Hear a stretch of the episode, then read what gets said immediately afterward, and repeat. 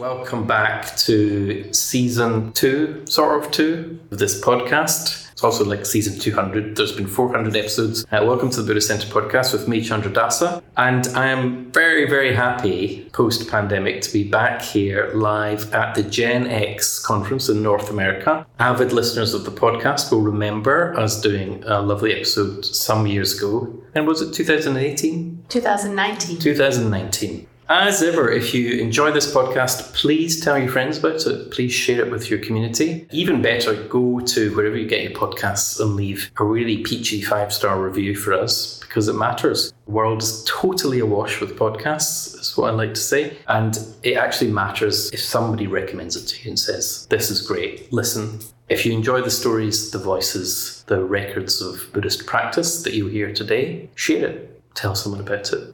I'm absolutely thrilled to be at the One Dharma Centre with some new friends, some old friends. The One Dharma Centre near the Catskill Mountains in beautiful New York State. It's been baking hot for about five days that we've been here together, and we've just finished the closing circle, so everyone's heart is full. So let's welcome our team. On my left, we have Dharmacharya Ananta.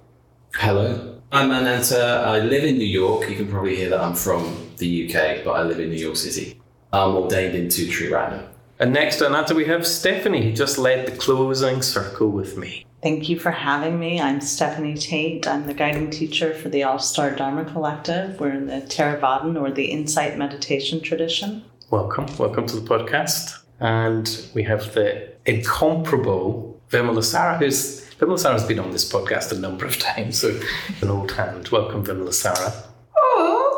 Oh, old hand. I want to be a new fresh hand. Hola. Vimalasara, Chair of Vancouver Buddhist Center and ordained into the Triratna Buddhist Order. And my friend Singhashri. We'll tell that story in a second, will we? Let's Sure. just welcome Singhashri and we'll hear the story of me and Singhashri trying to get here. Hello, I'm Singhashri. I'm American, but I live in London, and I'm also ordained in the Triratna Buddhist Order. Very happy to be here. So we were driving down Route 93 in Massachusetts, and we ended up with a broken air compressor, which we didn't know that was the problem. And it took us a very long time to find someone to take the car because post COVID, yada yada. And we ended up spending the first night of the conference in hotel on Route 5 in Springfield, Massachusetts. Yay, Springfield, Massachusetts. And we had really good pizza at the Red Rose if you're ever in Springfield. We had the best pizza and the best time. Actually, it was a really We- nice. It was a really Our nice friendship was forged in the cauldron of the epic catastrophe that was the broken air compressor on the hottest day of the year.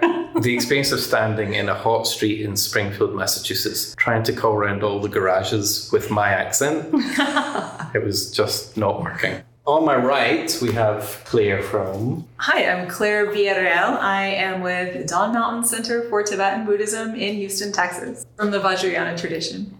And a new friend, another new friend from this week, Zhang Mo. Samu, I'm a lama or teacher in the Kagyu and Nyingma lineages of Tibetan Buddhism. And next to Zhang Mo, we have Tenzen David Zimmerman. I'm the abiding abbot at the San Francisco Zen Center, and I am of the Soto Zen tradition. And last but definitely not least, our good friend Upayadi. Hey everybody, I'm Upayati and I live in Harlem, New York, and I'm a member of the Triratna Buddhist Order. It's really fabulous to have everyone. Thank you for agreeing to this, especially when it's kind of past everybody's bedtime. Everybody's been very generous as ever. We just finished, or sort of finished the conference. We'll have another practice tomorrow morning and then we'll scatter to the four winds. We finished by taking the theme of the conference, which is past, present, future, and ritually setting fire to it. Is that accurate? We did, yeah. We, we wrote down something that we'd like to leave behind from the past, something that we're alive in gratitude for in the present moment, and a Dharma aspiration to take forward into the future. And it's very beautiful to chant the mantra, wishing all beings well, as we ritually burned those aspirations and those letting goes and that gratitude together and watch the smoke rise into the dusk, into the gathering dark with the fireflies. So maybe it'd be good to hear from someone about what's in your heart right now, having been through that ritual. Stephanie. Since you led the ritual, you get to go first. Oh, I get to go first. I'm really feeling this just place of heart full. Time well spent, new friendships forged, new and old coming together again, and how important it feels after time away and through this pandemic, and you know how we've all tried to serve our communities. It felt really poignant to let it go. You know, as we walk forward, to just look forward. You know, we're going to go off alone, but together. Hmm. We're hosted by the One Dharma community, a relatively new lineage. Amazing, amazing community. Somebody was going to be here from the One community and they weren't able to at the last minute, but I'd like to just speak and say that they are a fantastic community. And their motto on the lovely water bottle they gifted us is Together we move forward, which really picks up that theme. I could add to that, we we're close by, so we're here in Hudson, New York, right, which is just two hours away from New York City. And the one Buddhist community over the years since they've established themselves here have been incredibly generous with other Buddhist communities who don't necessarily have a home or a retreat center. We've had the good fortune of hosting Triratna retreats mm-hmm. here before and really, really welcomed into a family in, in a completely seamless way. And you can really feel the sedimentation of practice, collective residential practice for years. Mm-hmm. And they very generously drove us to two different options for our field trip this afternoon. So one group went hiking to a waterfall, and another group of us went swimming in a nearby lake. And yeah, I was really grateful to them for offering that. While I was swimming the lake, I was reflecting that the conference is a bit like coming up for air every couple of years and looking around and seeing your friends bobbing in the water nearby and going, How's it going over there in your corner of the lake? I'm paddling as fast as I can over here. yeah. But was there ice cream? We had ice cream. Oh, you went for ice yes, cream? Yes, we heard about that. We also, we also heard about the excursion to the candy store too. Yeah, that happened. I feel what's in my heart at the moment is I feel like I've just arrived and I want to carry on. The time that we've been here, I feel like I've been developing friendships and kind of meeting new people and building connections. And I want that to continue. It's the first time that I've come to this conference. So obviously I know the Tree Rat folk here, but meeting everyone else pretty much for the first time. And there's so much commonality. There's so much that we have explored about what we've gone through as Dharma teachers over the pandemic and what we're still struggling with. There's just, there's a lot of resonance and I've really felt like I've responded to a lot of that and formed friendships and greater understanding of what people are experiencing and working with. Two things are what I'm going to take away in my heart is the way the one Buddhists represent the Buddha through this gold circle. Mm. And this gold circle represents the Buddha's mind. But for me, just reflecting on it, just this emptiness, but yet it's full, and there's just something really powerful about that. And just remembering the Rupa form is new, that once upon a time the Buddha was represented by the begging bowl and the, the robe or the footsteps or the tree. And so it's just brought something back for me, just a sitting with this symbolism. And then what's in my heart is just how the normalizing of being a Buddhist, this is what I love about coming to these gatherings and just being with Buddhists from other lineages, that it just normalizes my life. Because when I go back, I'm in this silo and, you know, I'm just with my little Buddhist sangha and then I go out into the world. But just to hang out with mates and peers and, yeah, that's medicine for me. For me, it's nice to come together, especially after a time of like two and a half years now of feeling so isolated and so separate. My Sangha is entirely online now, you know? So meeting with y'all has really been for me the first time of being in person with a Sangha since COVID started. So to me, to do that ritual together, to have the closing on such a magical evening, Vimala Sara mentioned it's like medicine. I feel like my tanks are filled back up, like I have something to keep me going. Maybe not for two years, but for a while.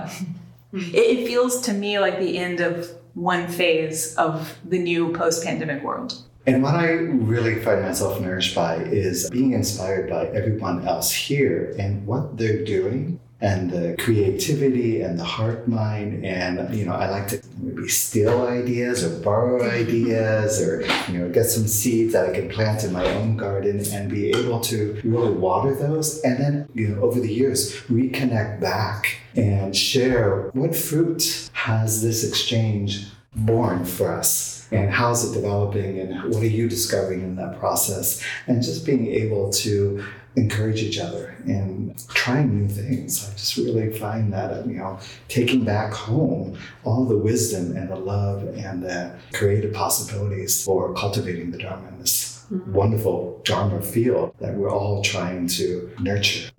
Yeah, I guess one of the things I was thinking about was the last time I was here in person, it was also very encouraging, but it felt like a weightier, almost heavier kind of event. We were talking a lot about the difficulties in all of our communities in the past. And we're exploring healthy boundaries training, really unpacking what it's like to inherit a community that's gone through its initial phases and had problems. And we're the sort of generation that are in the middle. We're not the founders, we're not even the first disciples of the founders. We're picking something up. And one of the beauties of this conference for me was just the lightness. Mm. There's so much lightness and so much creativity and encouragement, the absence of tension. Some people might think if you put tons of different Buddhists in a room together, there's bound to be some tension. And just not a bit of it. It's really, really beautiful. I felt that way too. And also, from what David said, like I really just enjoyed doing other lineages practices and seeing like how it was different, like how it affected my mind. And, you know, just like a little bit of like gap from my lineage could be filled by another lineage. Mm.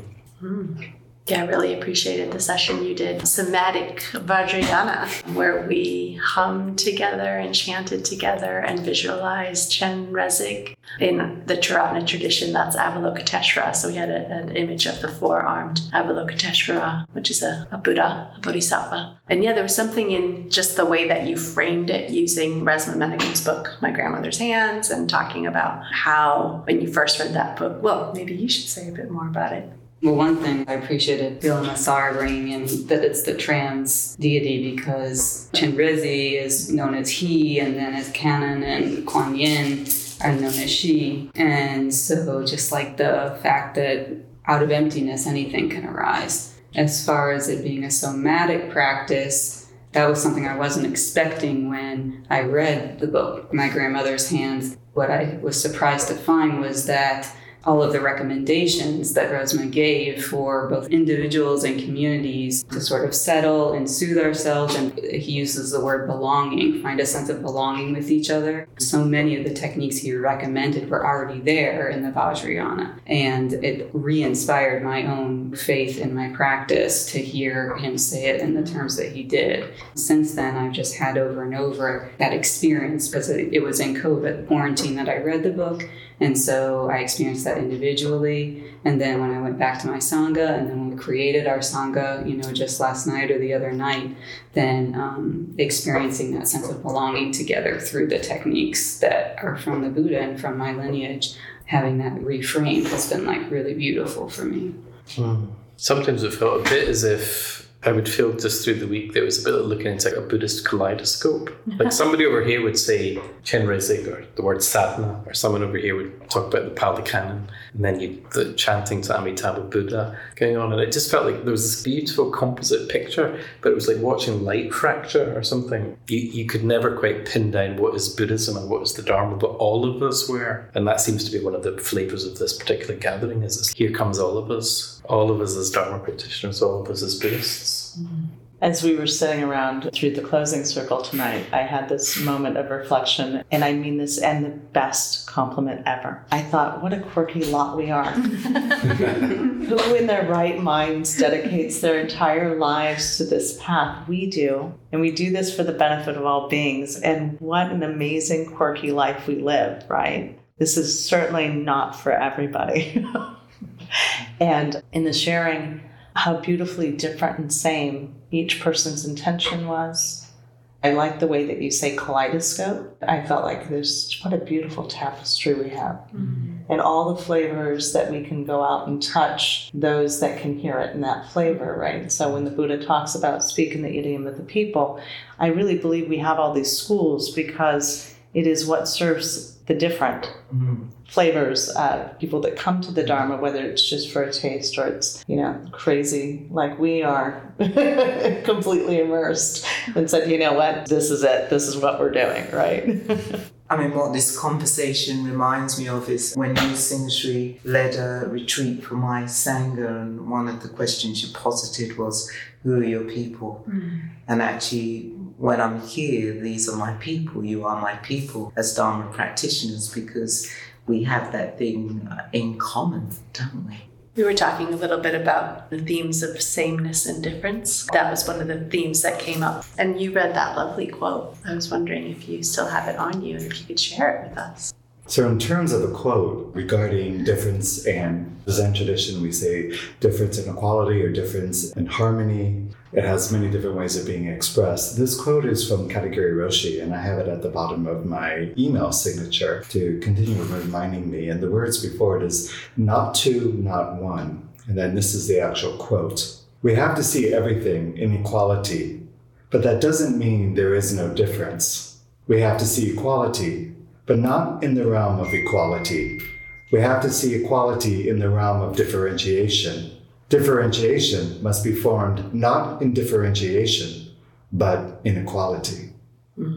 What I appreciate at that is this wholeness, this oneness, this seeing uh, whole beingness, but recognizing that that can only be truly seen and if we see the uniqueness of every being, every aspect of our beings, and to be, be able to hold those simultaneously and the importance of doing it. And this, again, it's the vision of relative, absolute, and relative and absolute together, which I have heard here a number of times. A very essential teaching.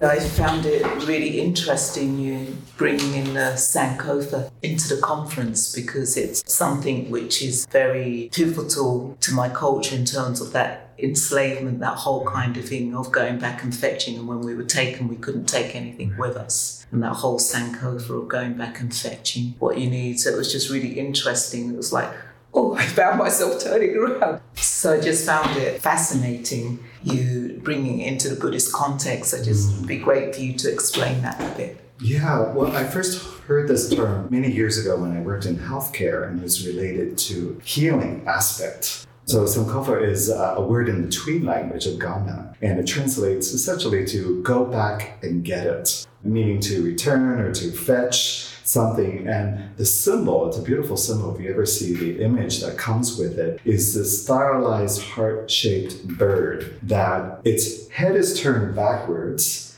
but its feet are turned forwards. And then in its beak, its mouth, it has this precious egg sometimes it's a jewel, right? So this kind of what it is that you can pull forward of wisdom, of something of value from whatever in the past, particularly if it was difficult, if it was painful. What is the wisdom aspect that could be brought forward from that to inform a sense of where we are now, a sense of who we are now, and how we might proceed to go forward in a way that's informed you know? So we don't forget the past. We include the past. We weave it in. And it gives us the sense of presence in here now of course the future is always a matter of what it is that we do now. So i just love how that comes together in that way in that word. Sankofa We were discussing in our group earlier today about how we can cut off from the past or how our past can be cut off from us. They're like what you just described, Vimalasara and, and other people in the States whose heritage is not known or it's not acknowledged. Someone was talking about being Irish Italian and fully turning towards that because she encountered in a lot of groups that she was seen to be over talkative and too lively and so on. And through acknowledging that aspect of her character, she came much more into relationship with it it seemed like a really good example of, of, integration and this idea of Sankofa of this is who I am or this is part of who I am and if I don't bring it with me I'm going to be I don't know like an elongated bird like trying to stretch out into the future but my past is still stuck back somewhere somewhere else. And we might make the same mistakes we did in the past because we haven't learned from those mistakes what we could do differently. Mm-hmm. That actually reminds me of something about the conference, which is I don't know if this was by design or if it's just what kind of emerged spontaneously, but there was a lot of attention to somatics, and we were invited to do stretches and movements. And I appreciated in the panels, there were pauses to get up and do something. So, yeah, I just wanted to appreciate that as part of this discussion because it, it felt different than past conferences, actually. Just in terms of one other aspect of the conference, having spoken about its lightness and the beauty and the, the support in that kind of way, I was very struck by Greg from the Brooklyn Zen Center talking about being met here in a way that he hadn't so far managed to be met around some of his struggles particularly around social justice work. And he talked about not just wanting a liberal tweak for society, but deep, truly revolutionary cultural change. And that did seem quite present too during the whole event. People bringing their exhaustion, their tiredness, not just from the pandemic, but from, in a way, facing the giant mountain of work that's to come. And is that sort of still present for people? Yeah, definitely. For me, this is my third conference. And I think having been to the first two that I attended, I'm really glad I went first because I feel like now I'm in just a more vulnerable place. And to be able to come and I don't even remember who was the first person in a panel to say, I'm not okay. not in so many words, but you know, like here's the struggle that I'm going through. To have a Sangha with that kind of trust built up over the years I needed that so much because it's feeling as though I'm the only one. How am I so inadequate that I feel this way? And then to hear, oh no, everyone is having their own echoes of something similar. It was so affirming and so mm-hmm. helpful. And like that is the function of Sangha. Mm-hmm. Listening to Greg, just that desire for my Sangha, for Triratna Sangha, to have that same kind of thinking that Greg has especially white men and white women, to really turn towards this thing of social justice, to really see it's an important part of Buddhist practice one of the reasons why I come here because I know it's not all sanghas, but I do really see certain sanghas really taking on this issue of social justice, this issue of gender, this issue of race, this issue of disability really seriously, and actually really seeing that this is an important Buddhist concern and how we have to turn towards it. What's encouraging is to actually hear people say this is difficult, hard, painful, messy work, and it's essential. Mm-hmm. And folks, it ain't gonna be easy at all. So it's like, are you ready for that? And the truth telling in that, I think, is important.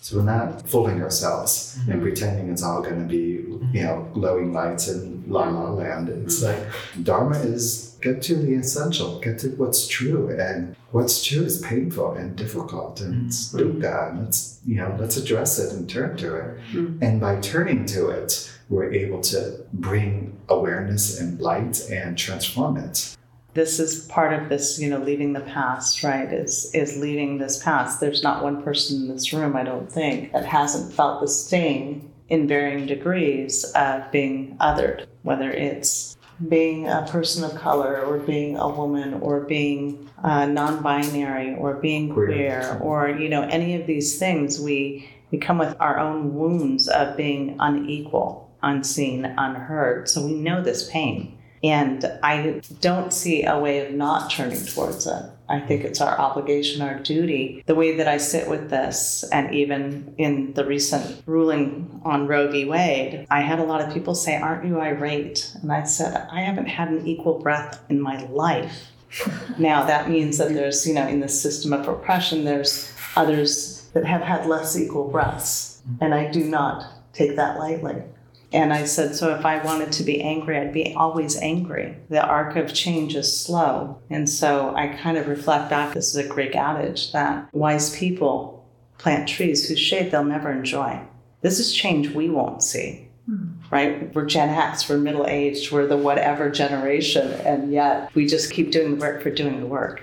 And that to me gives it a sustainability because it's no longer from that anger, that fear. It comes down to the love that I have for myself, for each one of you, and then mm-hmm. onward. And that becomes a sustainable practice, a sustainable saying, yeah, I'm probably not going to see the change that I want or that this world needs, but I'm going to do it anyway. Yeah. And in the short term, that's the thing that stops us othering back it's so easy to other people back, mm-hmm. particularly when they hurt you and when you're encountering just painful, entrenched bits of culture. And I really appreciated that, but there's some, some really naughty, K N O T T Y, folks, not the other kind of naughty. So, some naughty conversations, tricky conversations mm-hmm. about what do we do about the world pushing back with this kind of change that we won't live to see. Because it doesn't feel particularly good to kind of realize that your patients will have to outlast your own lifetime. I'm okay about not seeing that change because as I was saying earlier, I just see where I'm at in my life is about leaving a legacy for the next generation to mm-hmm. come. What can I leave for them? You mm-hmm. know, that's what's really important is passing the baton on because I have benefited from the legacy of my ancestors. They never got this. So how I live my life, my ancestors never got to live their life like this. They never got to see this, but I've benefited from it. So for me, it gives me joy to think, wow, we can leave something and just think how we're future ancestors, basically. We are future ancestors. We are. Yes. When we first got here, I sat down for lunch and I immediately went into a very deep conversation with David. And he said something to me, which was my main takeaway from this conference, which is he said, You know, I've realized I'm just the bridge. I'm just the bridge between the founding generation and the next generation. And that was just so helpful to think in those terms rather than thinking that I have to be like the Mack truck driving over the bridge to get the goods wherever they need to go. so thank you.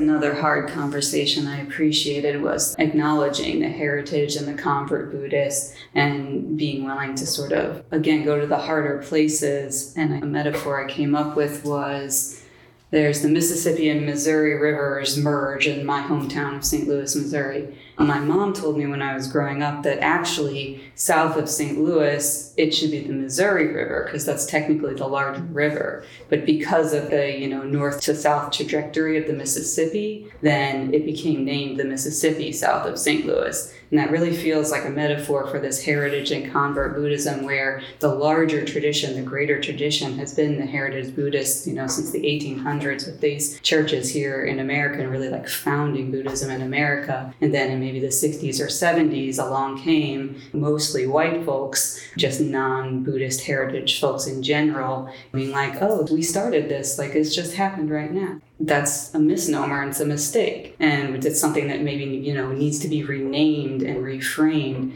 And then also south of st louis it's together it's one river. And we all are here together you know doing this work together. And i just had a beautiful time talking to heritage asian folks. And i live with heritage asian folks. And my monastery is actually you know that union. We are the st louis of the buddhist world you know. I just really appreciate that we're just talking and talking sometimes. It actually is something thing to me. So.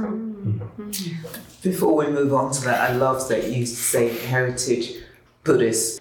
I love that term, heritage. Mm, I think it's, um, if maybe not from Chenxing Han, she's certainly the one who made it well known term. So, what do we mean when we say heritage Buddhists? So sometimes it's brought up as a kind of duality or a pair, convert on the one hand and heritage on the other. So people who maybe didn't begin in the Buddhist tradition in their lives, but at some point turned towards the Dharma and then maybe formally took vows or went through some kind of ritual and identify as Buddhist and are called converts, quote unquote, versus people who are born into a culture already imbued uh, with the Dharma. And so who have an inheritance, a heritage, and who are still carrying on that lineage that they've received. But I just want to trouble the waters a bit because if anyone's really interested in this, Chenxing Han, you mentioned her book, Be the Refuge, is a beautiful book that goes into this in more depth. And she does problematize it because there are folks of Asian heritage who also converts, and there are Euro Americans practicing in heritage communities and African Americans practicing in heritage communities. So it's just important to not oversimplify Chenxing Han herself says, I'm a convert Buddhist. I'm Asian American and I'm a convert Buddhist. Mm-hmm. And it's fine to be a convert Buddhist, right? Some folks are actually even challenging the word convert because some people find that it carries over from a more Abrahamic perspective and are talking about just new Buddhists. Does that mean that we can call ourselves new Booze? new, to, new to Buddhism. New Booze, yeah. Well, people do talk in our community about the new Buddhists of India. Mm. Which is also a very complex thing to talk about, but actually that does it quite nicely, the new Buddhists of India. Because basically, maybe what I didn't say to be clear is that when we say words like heritage and convert, very often and without realizing it, it's racialized, right? Somewhere in the mind, it's got heritage equal Asian and convert equal white. And actually, when we look more clearly at the reality on the ground in our communities, that doesn't always Mm-hmm. translate, right? So there's just yeah, making room for complexity and hybrid identities. I think is mm-hmm. what Chenxing Han is really trying to point to in her beautiful book. Um, Yeah, I've- I've just bought the book and about to open it up and mm-hmm. read it. Yeah. Simon, this is your first conference, right? Mm-hmm. I was interested in how that's been in terms of you going back into your monastery and that being all sorts of interesting mixes of things going on there. What's Yeah, what you we'll taking? find out tomorrow. That's what yeah, that was actually what I wrote down in addition to the appreciating about the future aspiration of just, I don't know. Then I wrote down that I would really love to be able to integrate within myself the kind of style or expression of myself that comes to this kind of conference, maybe isn't always expressed as often at the monastery, and then some kind of vice versa. Everyone probably experiences the going home feeling and integration as something that is just a little bit of a path in and of itself. Hmm. Hmm. Upayadi, what were you going to say earlier in response to Vimalasara?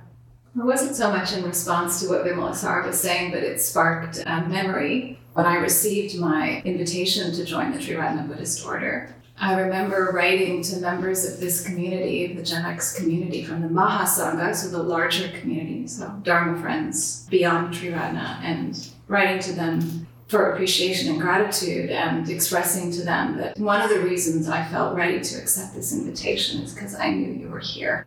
I knew there was a larger net that could hold me, particularly because being in New York, although we have a small and growing, beautiful situation, it is quite a small sangha and a bit of an outpost, and there is a sort of element of isolation. But I felt really held even before being able to come to this conference. And part of that was knowing that I love my community, I cherish my community. I've tried to leave many times, but it's been impossible. It's just this gravitational pull that keeps on bringing me back. I know this is my home. And I knew that on a number of topics it would be difficult in a number of areas, particularly around questions of race, of gender, and other forms of challenges. And yet I felt ready for the work and ready to turn towards these difficult topics because of the, the possibility of connection in the larger Buddhist community and learning from other sanghas and having really a long view.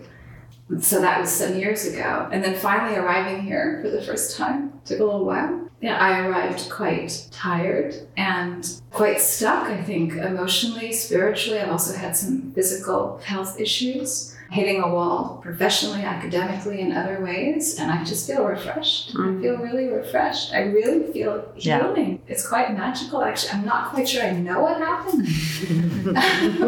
and Sankofa, I hope I mean, what a perfect, you know, it was so helpful, David, to hear you explain that again, because in that little yellow post it, where in the healing ritual, you had us name what we're turning towards an aspiration.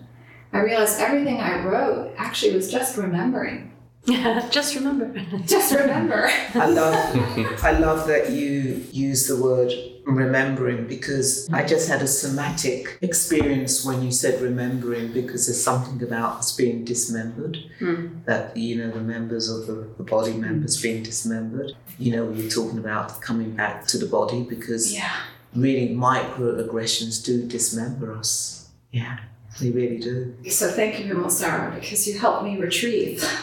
I don't think I realized how alone I've been. And I don't think I fully computed the impact of the pandemic and all that's happened in these last few years until this conference. Hmm. I mean, I kind of knew it intellectually, but I don't think I really knew it in my heart and in my body. And this community provided a context for me to really acknowledge that and be held. And I'm just very, very grateful. One of the themes at the start of the gathering was this idea of liminality and the liminal space. Liminal literally means a threshold. And Seamus Heaney talks about poetry as a liminal space. And there's this very beautiful essay, can't remember which book it's in, I think it's The Government of the Tongue, where he, he talks about you go to the threshold and you come back. You go to the threshold and you come back. And tonight we had those little bowls in the middle of the floor, and people went and put their thing in, and then they sat down and reflected again, and then they went back again. And I suppose we're all leaving. This is, as you were saying, Upayadi, this is still here, and the fact that it's here and these people are here in this space is here is incredibly supportive. and we're in the phase now where we're going to be going away from the threshold. What does that feel like as you take your leave of everyone and you take your leave of this particular space, knowing that at some point it's here to come back to? I think for me, some form of alchemy happened at this gathering, honestly. Upayadi mentioned not realizing until you got here the toll of the pandemic. I had a very similar experience, and I don't even know how to explain how in like two days I feel completely different. It just feels like plugging back into a magical network of Buddha Dharma blessings that, you know, somehow I had contracted away from into myself. I think that's priceless, and I appreciate all of y'all and, and everyone for me, I think it's a real moment of like a cracking open and a growth that I wasn't expecting when I started driving down. Yeah, I I'm just really going away from this threshold with two things. I will be meeting with my local order. I have a kind of sense of what I want the theme to be. And what I'm taking away is how to be a better bodhisattva. It was in the meeting that we had in a group, and you told the story of the Buddha on a pirate ship, and it really answered that question for me of how to deal with the suffering out there in the world. You know, it really did answer that question. What do I do if I see somebody come into the space with a gun? What do I do? And that story of the pirate, of realizing as a bodhisattva that sometimes you take the karma to do the right thing, then you take the karma in this lifetime. So thank you, the two of you. Mm-hmm. I don't know, it's just occurring to me now, so it might not come out that clearly, but I think I'm taking away from this conference what I always take away, but I always forget until I come back. and it's kind of ironic because I feel like I'm going away feeling more confidence and feeling more grounded and feeling more of a sense of a clear direction for my place in my own tradition. There's something about reaching out and being in connection with all of these other people from other traditions sort of reminds me of who I am and the place I'm in and how I can show up more and more skillfully in that place. I find that uh, a very powerful effect of this, and I, I want to try and remember that. I said this um, towards the end, and I really do mean this. It, it reminds me right? To be able to see your faces, even though if I imagine where I send this wish out on a daily basis, but to remember that you're all out there doing this amazing work and it has all of its flavors and all of its variances and everything else, but that has this incredible potential. Hmm. We have no idea, even if we don't see it in our lifetime, or we don't see the people we touch, or we don't see the people they touch, and so on and so on and so on. It reminds me, uh, you know, this lineage, it goes back almost 3,000 years. He meant to convert, right? It was an offering. He was the original convert through his own realization, self realization, and then he woke others up. And it was through going through countries over the millennia that we get to do this and we get to carry it forward. It re inspired me. So thank you for being a part of my practice. I love what you said at the end as well. We're the people that you do metta for.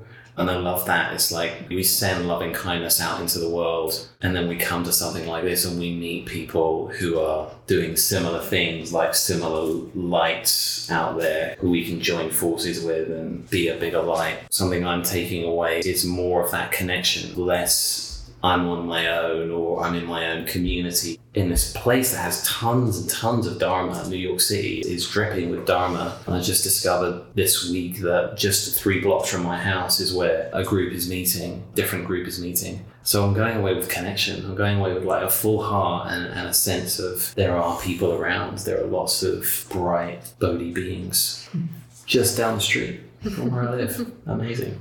It's like each of us thinks we're a light bulb, and then it turns out we're a string of lights together.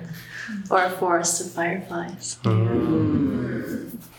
Coming back to this idea of liminality, Kurt Spellmeyer, in an article on Tricycle a number of years ago, said that liminality, in betweenness, is the Dharma's dwelling space. What I feel, even though in some ways you could say, yes, we're crossing the threshold, we're going back to our lives, we're continuing our work with something that we brought forward as we pass through this time. But there's another aspect of us that remains in this liminal space, remains in the Dharma space of not knowing, of not fixing anything in particular, allowing everything to be fluid, to be flexible, the non dual realm. And I find myself, because of the pandemic, because it was such a liminal space, actually trusting that liminal space that I don't know. And it's okay that I don't know space and to actually have a foothold or a hand or some part of my being that is always connected to that. Even as I'm reaching across the threshold and trying to manifest something, there's always this part of me that's willing to just give over to, I don't know. And that gives me a sense of relief because it means this individual, it reminds me, I can't do it alone. I don't know what the ripples of my activity, my effort is going to be and that's okay. Right? May whatever it is bear fruit, whatever the ways that sound waves of my voice, my life ripple out, may they be of great benefit to all beings. And I let go of it. Hmm. Simply let go of it. Nothing to hold on to.